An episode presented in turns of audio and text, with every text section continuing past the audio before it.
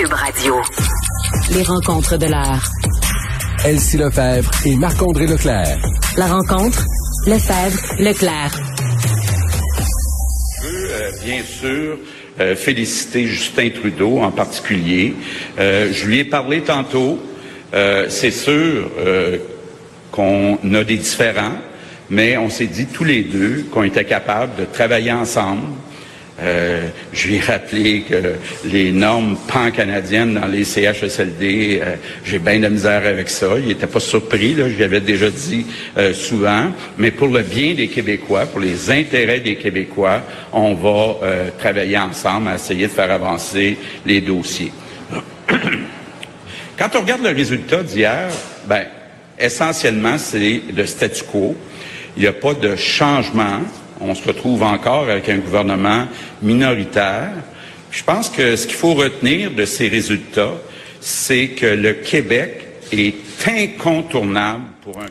On vient d'entendre la réaction du premier ministre François Legault à l'élection de Justin Trudeau hier, euh, qui va former, je vous le rappelle, un gouvernement libéral minoritaire. Et évidemment, pour commenter ce résultat, on est avec Elsie Lefebvre et Marc-André Leclerc. Salut à vous deux.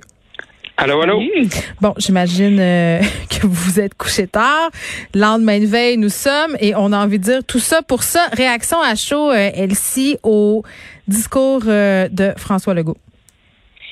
Au discours de François Legault, bien, tu sais, François Legault, c'est sûr que c'est avancé pas mal, là, tu sais, donc, euh, vous avez vu qu'il fallait voter euh, conservateur. Bon, avec rétro pédalé un peu pour dire non, non, faut voter bleu. Donc, euh, finalement, il se réjouit de la victoire des bleus. Donc, euh, il inclut le bloc et les conservateurs.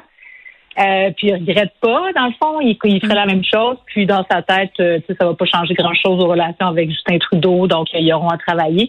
Bref, il est content d'une victoire euh, minoritaire. Puis euh, il a un peu raison de dire que sans le Québec, ben, c'est difficile, voire impossible pour euh, un gouvernement de, de Ouais. canadien d'être majoritaire. Donc c'est sûr que ça donne un rapport de force.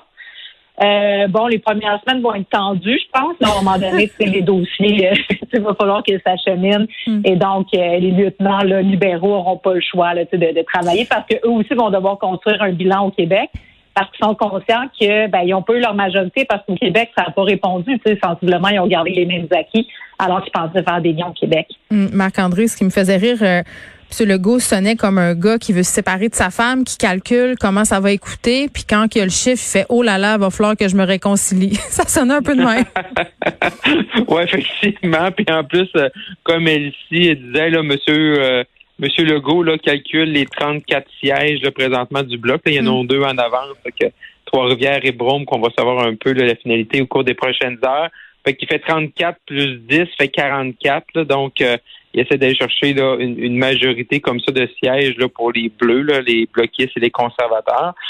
C'est sûr que ça va être plus tendu dans les premières semaines, dans les premières discussions. On a vu Mme Joly, là, euh, euh, quand même, euh, dire que c'est inapproprié. Joël Lightbound, le député de Louis Hébert, dire ben, que Monsieur, euh, Monsieur Legault, là, il était de la, la droite. Fait que le Monsieur euh, Legault, tantôt, a dit qu'il était de la gauche efficace. Ça, je sais pas Ouf. comment les. La gauche les efficace, définir, c'est quoi, là, une gauche Ouais, efficace, là, puis ben, M. c'est ça, Legault ben, à gauche, je suis Avec pas M. sûre. Legault, c'est ainsi, c'est définition, là. Définir woke, définir la gauche Ouais. efficace. Il Fait va écrire un dictionnaire, qui sait, on Ouais, sait pas. le petit logo. Oui. Fait que là, c'est, c'est, dangereux d'aller là-dedans. Fait là, je pense que pour M. Legault, là, pour lui, l'important, c'est qu'il n'y a pas gros, beaucoup de changements. Les partis sont à la même place qu'il y a cinq semaines. C'est de passer à autre chose, de revenir sur des enjeux. C'est pas pour rien qu'il a commencé son point de presse Mm. en parlant de l'entente d'Hydro-Québec avec, euh, avec l'État de New York. là. Bon, oui. Euh, revenons à Justin Trudeau, euh, maintenant le principal intéressé, sorti victorieux. Mais est-ce vraiment une victoire euh, pour Justin Trudeau? C'est pas mal un échec. Là. Euh, on- tout le monde titre tout ça pour ça. Euh, 612 millions pour un remaniement ministériel. Ça fait cher d'élection, là, Elsie? Ben oui, moi je trouve que tu sais, Justin Trudeau euh, hier, bon, il nous a dit j'ai compris, j'ai compris le message. Maintenant, vous voulez pas qu'on parle de politique, vous voulez qu'on travaille. Ben sérieusement, je trouve qu'il devrait s'excuser là aux Canadiens, à tout le monde. Il nous a fait perdre effectivement 612 millions, mais surtout il a divisé les Canadiens parce qu'évidemment qu'on a parlé de la pandémie dans cette élection-là. Puis ben tu sais une élection ça divise, euh, c'est pour un temps c'est certain. Puis euh, on n'avait pas le luxe de se lancer en élection, surtout que Justin Trudeau, puis ça, ça a été dit toute la campagne, puis dans le fond, c'est aussi ça, le résultat de cette élection-là, c'est le message envoyé à Justin Trudeau et aux libéraux. Euh, ben, il était capable de gouverner, il aurait dû gouverner, puis euh, les Canadiens veulent qu'il continue de gouverner, donc ils ont renvoyé finalement la même, les, mêmes nombres de joueurs sur la patinoire. C'est quand même assez cynique quand tu regardes ça. tu regardes les cartes, puis presque rien bougé. Le Marc-André, quand même, est-ce que ce sera l'occasion d'une profonde remise en question chez des conservateurs qui avaient beaucoup d'espoir en Ontario, espoir, euh, espoir pardon, qui ont été vraiment déçus là? Oui, effectivement. C'est sûr pour les conservateurs, après deux, tout le temps à la mi-campagne, ils croyaient vers une victoire. Mais je pense que les conservateurs vont devoir, tu sais, comme s'asseoir, un peu analyser les, résultats.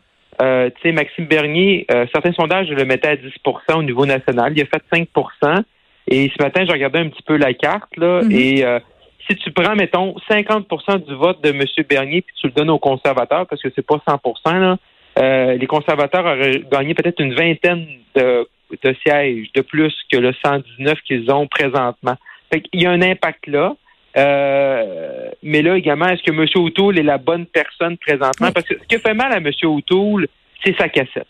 Puis c'est mêlé dans sa cassette, puis il jouait la cassette, puis les gens, moi je l'entendais des candidats, c'est comme les gens, c'est qui? C'est-tu blanc? C'est-tu noir? C'est-tu oui? C'est-tu non? C'est-tu la nuit? C'est-tu le jour? Puis il donnait jamais une réponse qui était suffisante, puis il voulait pas défendre ses arguments. Sur les armes à feu, euh, ou ce que ça a duré pendant plusieurs jours, le problème, c'est après ça, tu peux avoir un débat de fond puis dire ben c'est la criminalité versus les armes. Ça, tu peux avoir un débat. Mais n'était pas capable de l'expliquer, que ce soit en français ou en anglais. Puis même quand tu es rendu à changer ta plateforme en cours de campagne, ben c'est sûr que ça laisse des traces.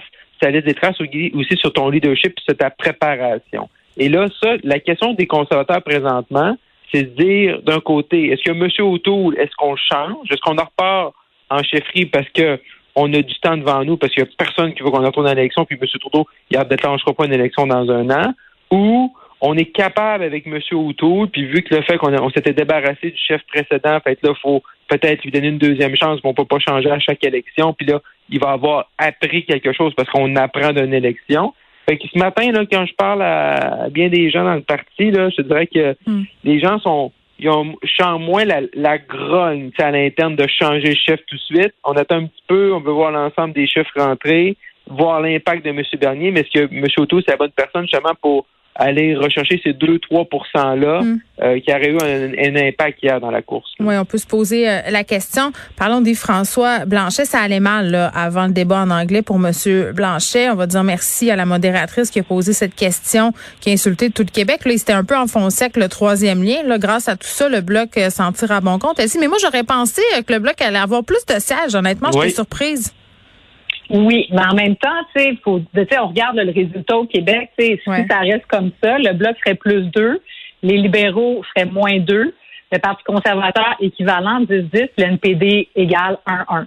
Donc, euh, par rapport à 2019. Donc, euh, c'est sûr que effectivement, je pense que le, début de campagne du bloc a été euh, moins euh, efficace que prévu. En même temps, c'est une élection, c'est une conjoncture d'événements, tu puis donc euh, la question de l'identité, la question du respect des compétences, la langue française, la loi 21, tu sais, c'est des enjeux qu'on parle beaucoup au Québec. Donc, ça n'avait pas vraiment le choix de revenir dans la, dans, dans, dans le débat.